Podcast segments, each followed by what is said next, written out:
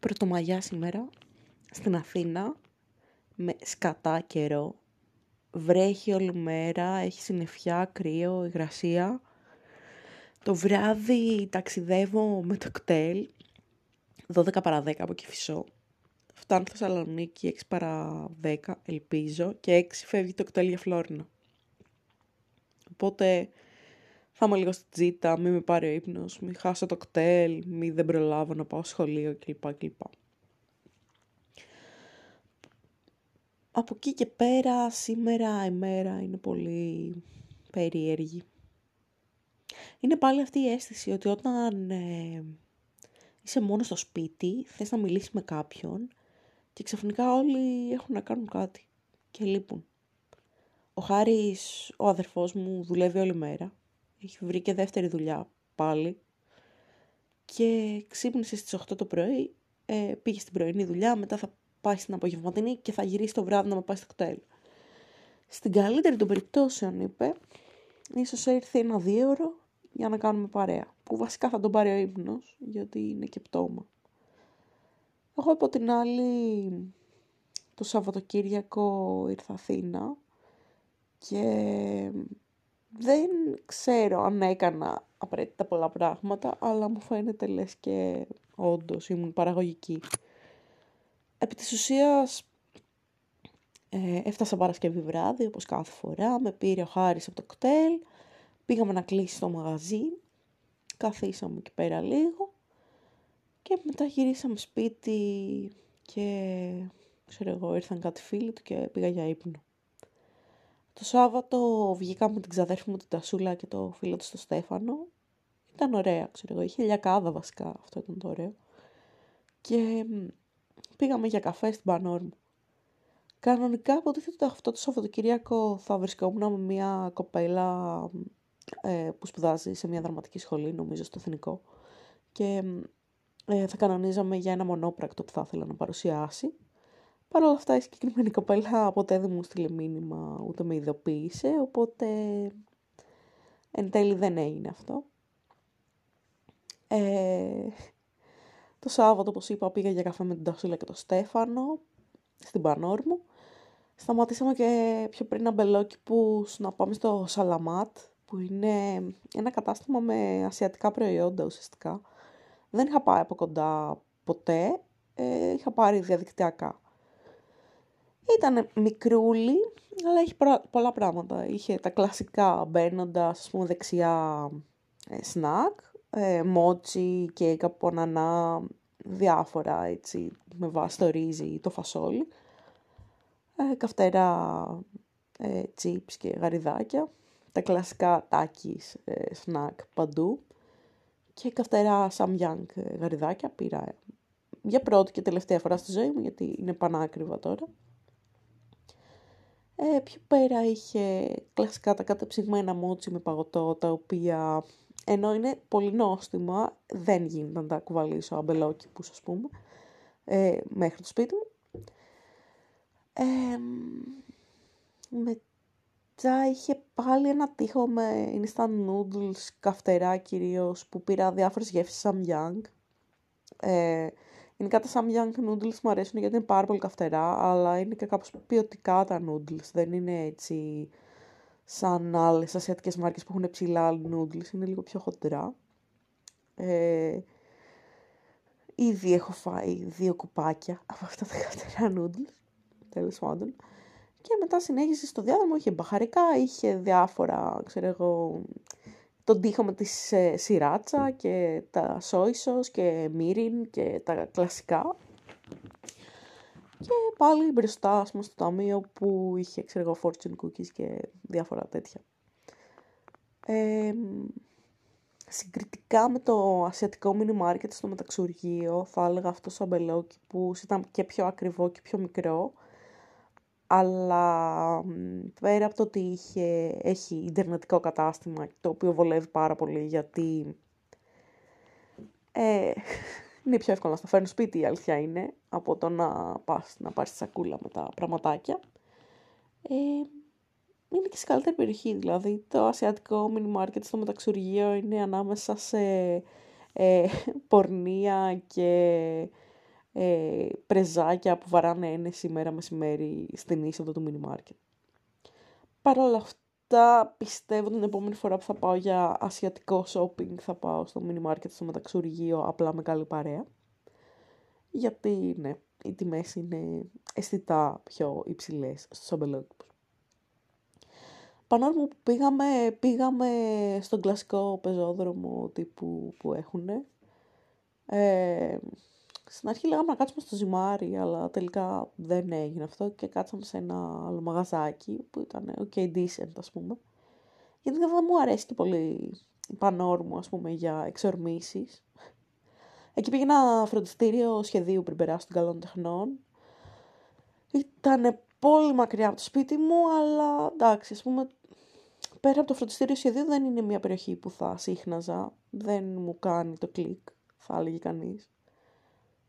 Παρότι όταν ήμουν, ξέρω εγώ, έφηβη, πανόρ μου είχε ένα μαγαζί με μάγκα και φιγούρες από άνιμε και ε, κούπες, ξέρω εγώ, που...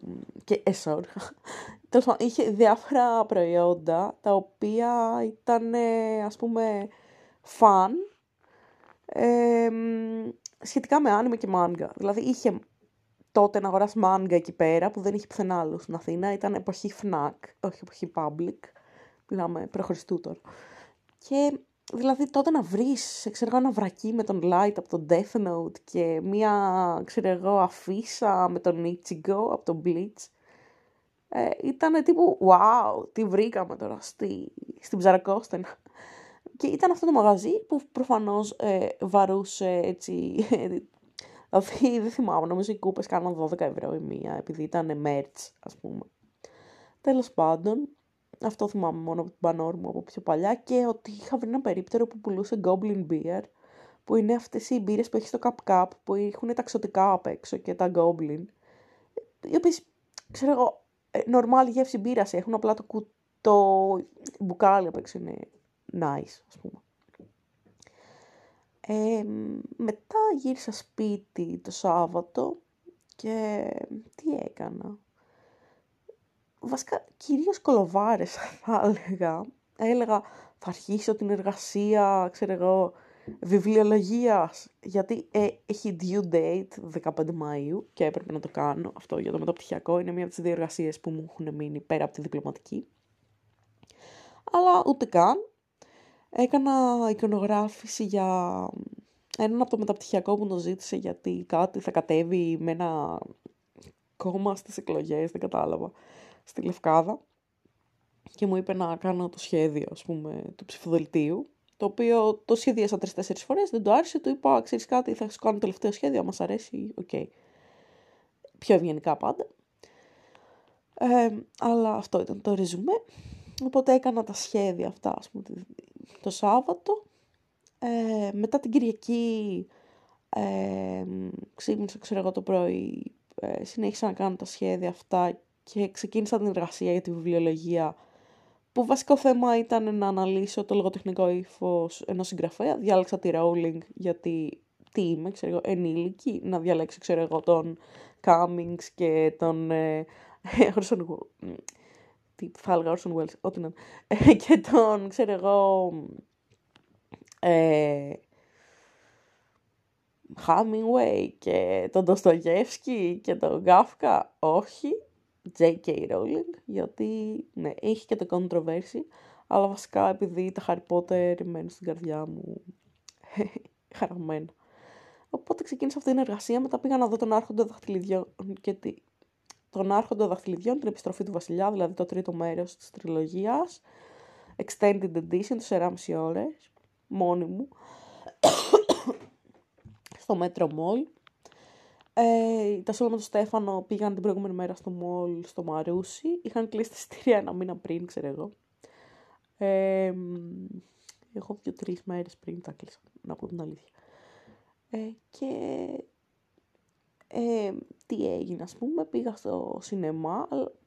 Όταν είχα πάει να δω το...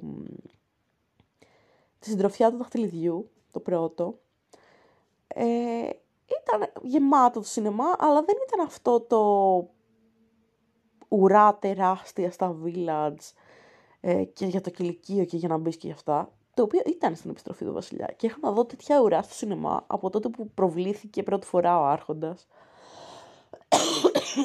και στα Harry Potter, ξέρω. Τέτοιο hype. Ή σε πιο trash ταινίες, ξέρω, στο Λυκόφως είχε πάρα πολύ έτσι, ουρά στο σινεμά. Ε, οπότε πήγα, πήρα ξέρω ένα μεγάλο popcorn και πήγα στην ταινία. Η φάση ήταν ότι γενικά, εντάξει, η ταινία ήταν πολύ καλή, ε, ήμουνα έτσι στο πλάι στο σινεμά γιατί εντάξει δεν βρήκα και super τέλεια θέση, αλλά ήταν decent. Ε, είναι αυτό το, εντάξει, 4,5 ώρες ταινία, ξεχνάς τη σκέψη και αυτά, χάνεσαι έτσι στο ε, εφέ αυτό το σινεμά που είναι, ο, που ξέρω εγώ, τα τέλεια πλάνα, ο καλός ήχος και αυτά. Ε, οπότε ήταν ωραία. Γύρισα σπίτι μετά, ολοκλήρωσα την εργασία ε, και ε, την παρέδωσα αργά χτες το βράδυ. Ε, σε ένα OneDrive έπρεπε να τη βάλουμε και με τη λογική ότι σήμερα θα ξεκινήσω άλλη εργασία. Δηλαδή, μάλλον θα συνεχίσω τη διπλωματική μου. Ε, επεξεργάστηκα κάτι φωτογραφίες επίσης στο Photoshop να στείλω στον καθηγητή της φωτογραφίας που είχα να του στείλω 12 μέρες δουλειά. Και να δούμε. Τα κλούς όμως αυτού του ταξιδιού ήταν δύο. Πρώτα απ' όλα μίλησα με τον Άγγελο στο τηλέφωνο γιατί ε, με ψημυρία και κακομοιριά και πάντα καταλήγω να μιλάω με τον Άγγελο. Δηλαδή δεν μιλάμε για ένα-δύο μήνες και πάντα μιλάμε με το πάλι.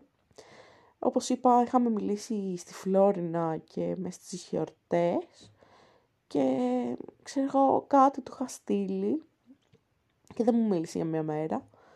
Ε, και μετά το στείλα, εντάξει, είναι σημαντικό αυτό το που είπαμε θα μιλάμε 10 λεπτά τη μέρα, γιατί κάπως ε, κάναμε μια συμφωνία τύπου, θα μιλάμε 10 λεπτά κάθε μέρα, στο, για να χτιστεί πάλι η σχέση μας, όχι να είμαστε ερεστές, αλλά να μην καταλήξουμε να μισούμε ένας τον άλλον και να μην χαιρετιόμαστε στον δρόμο, να καταλήξουμε να είμαστε φίλοι, ας πούμε. Οπότε, εντάξει, ο Άγγελος προφανώς το καταστρατήγησε και του έστειλα ότι ρε παιδί μου εμένα με πείραξε γιατί είχαμε πει ότι θα μιλάμε 10 λεπτά τη μέρα και ότι μου φάνηκε ότι δεν το σεβάστηκες γιατί εγώ σε σέβομαι, ξέρω εγώ, εσύ δεν το τήρησες αυτό.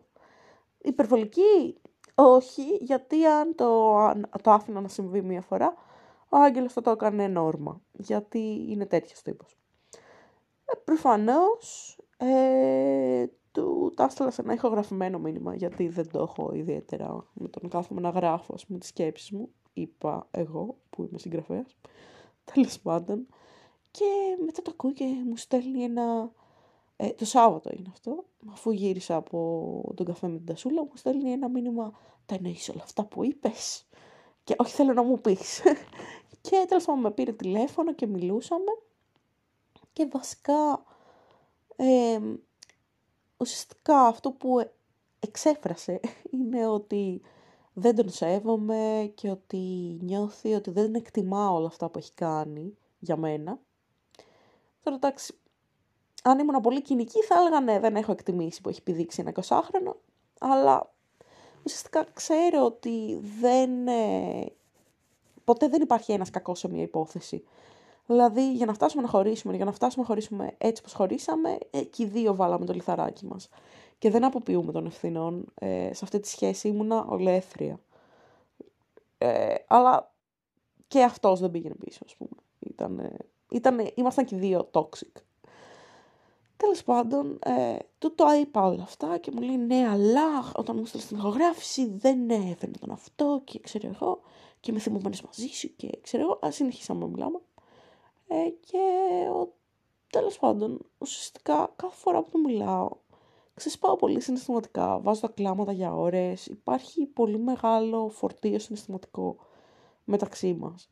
Ενώ πάλι όταν εκλογικεύω την κατάσταση, ε, ο Άγγελος δεν θα ήταν κάποιος που θα ήθελα να είμαι μαζί του αυτή τη στιγμή, γιατί δεν είναι ο τύπος ο οποίος με γέμιζε συναισθηματικά μαζί του διαρκώς ε, ένιωθα μίζερα συναισθήματα, ζήλευα, ε, το είχα ψάξει στο facebook, ε, μπροστά του. Τέλος πάντων, μεγάλη ιστορία. Ε, το, το ρωτούσα που είναι, τι κάνει, τύπου ανάκριση διαρκώς. Και δεν ήμουνα ο εαυτός μου που είμαι στις νορμάλ σχέσεις μου με άλλους ανθρώπους. Όχι στις ερωτικές, στις φιλικές. Αυτό το ότι συνήθως δεν είμαι τόσο βαρύγδουπη. Είμαι η τύπισσα που θα προτείνει να, πάνε, να πάμε έξω όλοι μαζί για φαγητό ή για ποτό και θα λέω trash ιστορίες που έχω ζήσει, ξέρω εγώ, ή θα μιλάω για αστείες ταινίες, ή για καλτ ταινίες, ή για καλτ βιβλία. Και δεν θα μιζεριάσω και να μπω στη διαδικασία να νιώθω ότι δεν είμαι αρκετή για κάποιον ή ότι ε, να προκαλέσω κάποιον σε καυγά ή κάτι τέτοιο. Συνήθως δεν είμαι έτσι. Ε, με τον Άγγελο είμαι έτσι όμως. Το άτομο που θα τσακωθεί, που θα κλάψει, που θα, που θα έχει αυτό το βάρος, που θα, δεν θα θες να το συναντήσεις ας πούμε. Και ενώ δεν θέλω να είμαι μαζί του ή να μιλάω πολύ μαζί του γιατί όντως μιζεριάζω με το που τον βάζω στη ζωή μου σταματάω να είμαι αποδοτική και γίνομαι αυτό το κοριτσάκι που θα κλαίει και θα σκέφτεται γιατί δεν τη θέλει ο άγγελος. Επί της όμως συνεχίζω να τον βάζω στη ζωή μου. Αλλά γιατί το κάνω δεν ξέρω. Ε, ψυχοθεραπεία θα λύσει αυτή την πορεία μου. Μάλλον ε, ακόμα η αυτοεκτίμησή μου είναι στον αδύρ. Ε, τέλος πάντων. Το άλλο φαντασμαγορικό, ας πούμε, του σουκού είναι ότι εγώ ήμουνα εντελώς μπατήρο και άφραγγι. Ε, για κάποιο μαγευτικό λόγο είχα καταλήξει να είμαι στα τελευταία μου 100 ευρώ. Είχα 150 ευρώ επί της ουσίας, αλλά για κάποιο λόγο ξόδεψα τα 50. Αυτός ο κάποιος λόγος θα μπορούσαμε να τον ονομάσουμε και σούπερ μάρκετ. Πήρα διάφορα πράγματα την προηγούμενη εβδομάδα, τα οποία θα μπορούσα να έχω αποφύγει και μια παραγγελία για πίτσες που επίσης θα μπορούσα να έχω αποφύγει και είχα βρεθεί με 100 ευρώ. Να θυμίσω ότι το πήγαινε έλα στα εισιτήρια Αθήνα-Φλόρινα ή μάλλον Αθήνα-Μίντεο είναι γύρω στα 55 ευρώ. Γιατί έχω 50%, 50% έκπτωση λόγω του μεταπτυχιακού. Δηλαδή θα ήταν 100 ευρώ. Οπότε είχα μείνει με 100 ευρώ, εκ των οποίων τα 55 ήδη ήταν τα εισιτήρια. Και τα υπόλοιπα 45 που πήγαν, θα έλεγε κάποιος. Και ναι, θα απαντήσω σε αυτό, ότι εγώ με το σχολείο θα πάω εκδρομή την ε, Τετάρτη στην Ξάνθη. Και ενώ ε, εγώ πληρώνω την άλλη Δευτέρα, μετά την Ξάνθη. Αλλά για την Ξάνθη έπρεπε να έχω κάποια χρήματα που εγώ για κάποιο λόγο σκεφτόμουν ότι θα αφήσω 100 ευρώ στην άκρη, χωρίς να συνειδητοποιήσω ότι πρέπει να πληρώσω εισιτήρια, ότι στην Αθήνα θα έχω έξοδα και αυτά. Κάποια στιγμή που ε, κάποια στα μαθηματικά προστέθηκαν στο μυαλό μου, λέω στη μάνα μου να μου δώσει κάποια χρήματα έξτρα αυτό το μήνα και ότι όταν πληρωθώ, άμα το θέλει, θα της τα δώσω.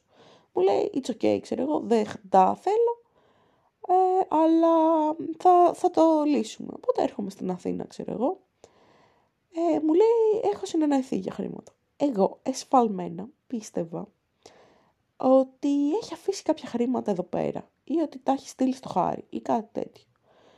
Με βλέπω χάρη ε, την Παρασκευή το βράδυ, μου δίνει 40 ευρώ.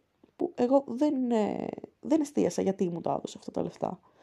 Και ξυπνάω το Σάββατο το πρωί πριν βρω την τασούλα και χτυπάνε οι καθαρίστρες. Ο Χάρης είναι ο διαχειριστής πολυκατοικίας, by the way και μου ζητάνε 80 ευρώ για, ξέρω εγώ, το μήνα. Δίνω τα 40 ευρώ που μου έχει δώσει ο Χάρης, δίνω και 50, το 50 που είχα εγώ, που είναι για τα εισιτήρια, ας πούμε, το πρώτο, και εκεί που είμαι, ε, μου λένε δεν έχουμε δεκάρικο, θα το φέρουμε την Τετάρτη. Και μου δίνουν την απόδειξη. Ο Χάρης είχε ξεχάσει και το κινητό του σπίτι του μεταξύ και μετά όταν γυρνάει μου λέει δεν υπάρχουν άλλα λεφτά. Εγώ τα 40 ευρώ στα έδωσα γιατί μου είπε η μαμά σου τόσα λεφτά. Δεν έχω άλλα λεφτά. Και ούτε το ταμείο, ας πούμε, των κοινοχρήστων είχε χρήματα. Εγώ τι πληρώνω στο τέλος του μηνός. Και τρώω μια φλασιά ότι εγώ αυτή τη στιγμή έχω πάνω μου 50 ευρώ.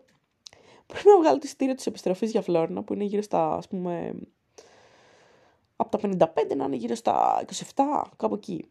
Και ότι συν της άλλης, ότι πρέπει να μου μείνουν λεφτά για να πάω Ξάνθη, ε, που, από τα υπόλοιπα, που δεν είχα, ε, και που ε, έχω να βρω την τασούλα, έχω να πάω, ξέρω εγώ, σινεμά. Ε, έχω διάφορα πράγματα τα οποία τα είχα ήδη κανονίσει από πριν. Δηλαδή, το σινεμά το είχα πάρει το εισιτήριο. Την τασούλα, ξέρω εγώ, με περίμενε τύπου σε 10 λεπτά. Και λέει, τέλος πάντων, λέει μαλακή έκανες και αυτά. Πάω να βρω την τασούλα. Ε, ξέρω εγώ, παίρνω τη μάνα μου τηλέφωνο, της λέω, ξέρω εγώ, δεν της λέω ότι ε, ο Χάρης δεν έχει κλεφτά και αυτά. Λέω, αν μπορείς να στείλεις περισσότερα και αυτά. Άρχισε να φωνάζει ότι είμαι σπάταλη. Ε, Χωρίς να τη πω και τη μαλακή από κράμα τη καθαρίστρια. Και τι έγινε εκεί πέρα. Ε, ξοδεύω κάποια χρήματα να πάρω instant noodles και αυτά. Πάλι μαλακία μου, θα μπορούσα να μην έχω πάρει, αλλά ναι. Το ραντεβού που δόθηκε για να πάμε στο Σαλαμάτι ήταν ε, για να πάρουμε noodles. Ε, τα οποία με βλέπω να τρώω όλο τον υπόλοιπο μήνα που δεν θα έχω να φάω. Ε, και τέλος πάντων γυρίζω. Ε, έχω πάρει το εισιτήριο της ε, επιστροφής, το πήρα ιντερνετικά. Ε, και έχω κρατήσει και 10 ευρώ γιατί είναι κάπως σπαστό το ΚΤΕΛ. Πρέπει να πάω Αθήνα Θεσσαλονίκη, Θεσσαλονίκη Φλόρινα και Θεσσαλονίκη Φλόρινα δεν μπορείς να το πάρεις. Από το ίντερνετ κάνεις κράτηση και το πληρώνεις στον οδηγό. Γιατί τέτοιοι είμαστε. και είμαι με μια λογική ότι, ε, οκ, έχω 10 ευρώ συν του ΚΤΕΛ, ας πούμε και εγώ πληρώνομαι 9 του μηνός. Και έχω να πάω Ξάνθη, που είμαι συνοδός εκδρομής. Ωραία. Ε, λέω, χάρης με φρικάρεις, λέω το τι θα κάνουμε και δεν είναι απλό και τι θα συμβεί. Εν τέλει ο Χάρης, ξέρω εγώ, βρήκε 40 ευρώ, ε, τον πλήρωσε, ξέρω εγώ, από tips και τέτοια στη δουλειά. Ε, μου τα έδωσε, μου λέει δεν θέλει, ξέρω εγώ, δεν είναι δανεικά, στα δίνω, ας πούμε και αυτά. Και ε, με το όλο φιάσκο το χρηματικό, η γιαγιά θα στείλει και 100 ευρώ σε μένα και στο χάρι γιατί, για τα τρέχοντα έξοδα. Μόλις πληρωθώ, αν τα καταφέρω, ε, θα στείλω και εγώ στο χάρι για να έχει κάποια πράγματα έτσι, εδώ πέρα. Γιατί κάθε φορά που έρχομαι παίρνουμε πράγματα από το σούπερ μάρκετ και δεν έχει πολλά στο σπίτι, γιατί δεν είναι πολύ της οικιακής οικονομίας ας πούμε. Και εγώ κάθε μήνα λειτουργώ με τη λογική ότι αποταμιεύω κάποια χρήματα. Και θα μου πείτε, μα πώς αφού αποταμιεύεις είναι άδειοι λογαριασμοί σου αυτή τη στιγμή. Και θα απαντήσω.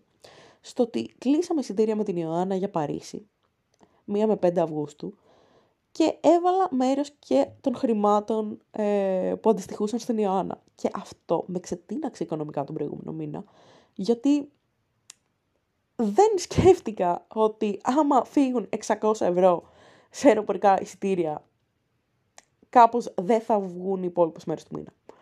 Και σύν της άλλης ότι τώρα ε, με τη νέα πληρωμή πρέπει να κλείσουμε Airbnb γιατί μας βλέπω να καταλήγουμε να κοιμόμαστε σε πάρκα. Συν ξέρω ότι η Ιωάννα μου χρωστάει κάποια χρήματα τα οποία δεν νομίζω να μου δώσει αυτή τη στιγμή. Αν είμαστε ειλικρινείς. Γιατί όταν της έστειλα ότι έρχομαι Αθήνα μου είπε ότι πάει σήμερα Καμένα Βούρλα να γυρίσει μια ταινία. Οπότε ναι. Δεν νομίζω. Νομίζω με αποφεύγει λίγο. Ε, αλλά ε, κάπως θα τη βρω την άκρη. Και η Ιωάννα με έχει στηρίξει αρκετές φορές, οπότε δεν, ε, δεν είμαι της λογικής να της πω ε, τώρα, ok, okay, τα υπόλοιπα 130 ευρώ θα τα βάλεις για το Airbnb, ε, ας πούμε αυτά που μου χρωστάς και αυτά. Ε, όταν και αν έχει. Και ναι. Ε, Παρ' όλα αυτά, που το αντιμετωπίζω τώρα τσίλ και χαλαρά. Είχα φρικάρει τη ζωή μου τις προηγούμενες μέρες. Μπορεί και γι' αυτό να ε, μπήκα στο mood να μιλήσω με τον Άγγελο, ο οποίος, ναι, κάθε φορά που νιώθω σκατά σκέφτομαι τι θα με κάνει χειρότερα. Ο Άγγελος, ο κύριος Άγγελος.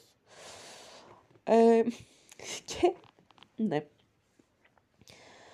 Ε, Επίσης, αυτές τις μέρες έχουν γίνει διάφορα. Νομίζω το ανέφερα και στο προηγούμενο podcast ότι ο κύριος Γρηγόρης ε, διάβασε ένα διήγημά μου στο YouTube ε, το οποίο το, ανέβηκε και στην ανοιχτή βιβλιοθήκη. Το ανέβασε λίγα.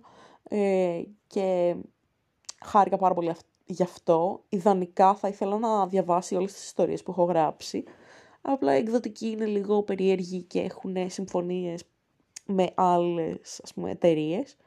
Και παρότι ξέρω ότι ποτέ δεν θα βγάλουν audiobook στα βιβλία μου, δεν επιτρέπουν να το κάνει και αριστεχνικά κάποιος άλλος, ας πούμε. Ε, Παρ' όλα αυτά, ε, μακάρι να το έκανε, δηλαδή θα μ' άρεσε πάρα πολύ αυτό σαν παρακαταθήκη να έχω και εγώ, ας πούμε, ηχογραφήσει από τις ιστορίες μου και να τις βάζω να τις ακούνε τα παιδιά μου, ξέρω εγώ, ή να τις ακούνε ε, τα εγγόνια μου όταν θα έχω πεθάνει. Ε, τέλος πάντων. ε, μακάβριο. Ε, εκτός από αυτό, ε, ναι, θα εκδοθεί τώρα ε, τα Εβένι Ναζάρια ή το ένα το βιβλίο μου. 14 ε, ε, Μαΐου έχουμε παρουσίαση απέναντι από το Αρχαιολογικό Μουσείο στο Rockwood.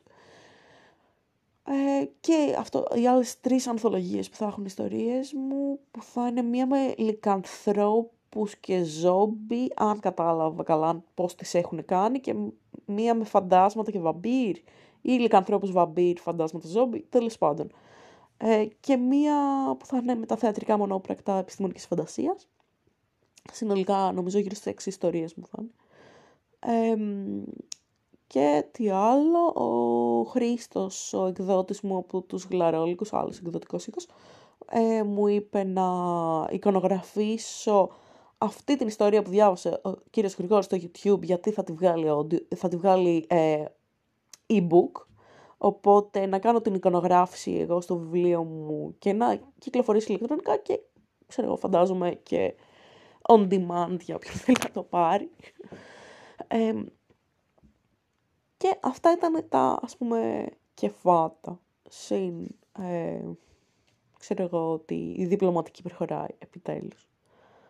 Ε, πέρα από αυτό έστειλα σε διάφορους διαγωνισμούς, γιατί κάθε φορά που λέω να αναλάβω τη διπλωματική υπεκφεύγω και λέω «Α, ωραία, θα στείλω αυτή τη φωτογραφία σε αυτό το διαγωνισμό, ό θα κάνω σχέδιο να στείλω στον άλλο διαγωνισμό, ό θα γράψω διήγημα να στείλω σε αυτό το διαγωνισμό κλπ. Και ναι, τώρα ας πούμε η μέρα ε, ενώ γράφει ας πούμε πάνω της το όνομα της διπλωματικής μου πάλι δεν την έχω ξεκινήσει, πάλι έχω αποσχεθεί στην καθηγήτρια θα στείλω κάποια κεφάλαια και ούτε καν.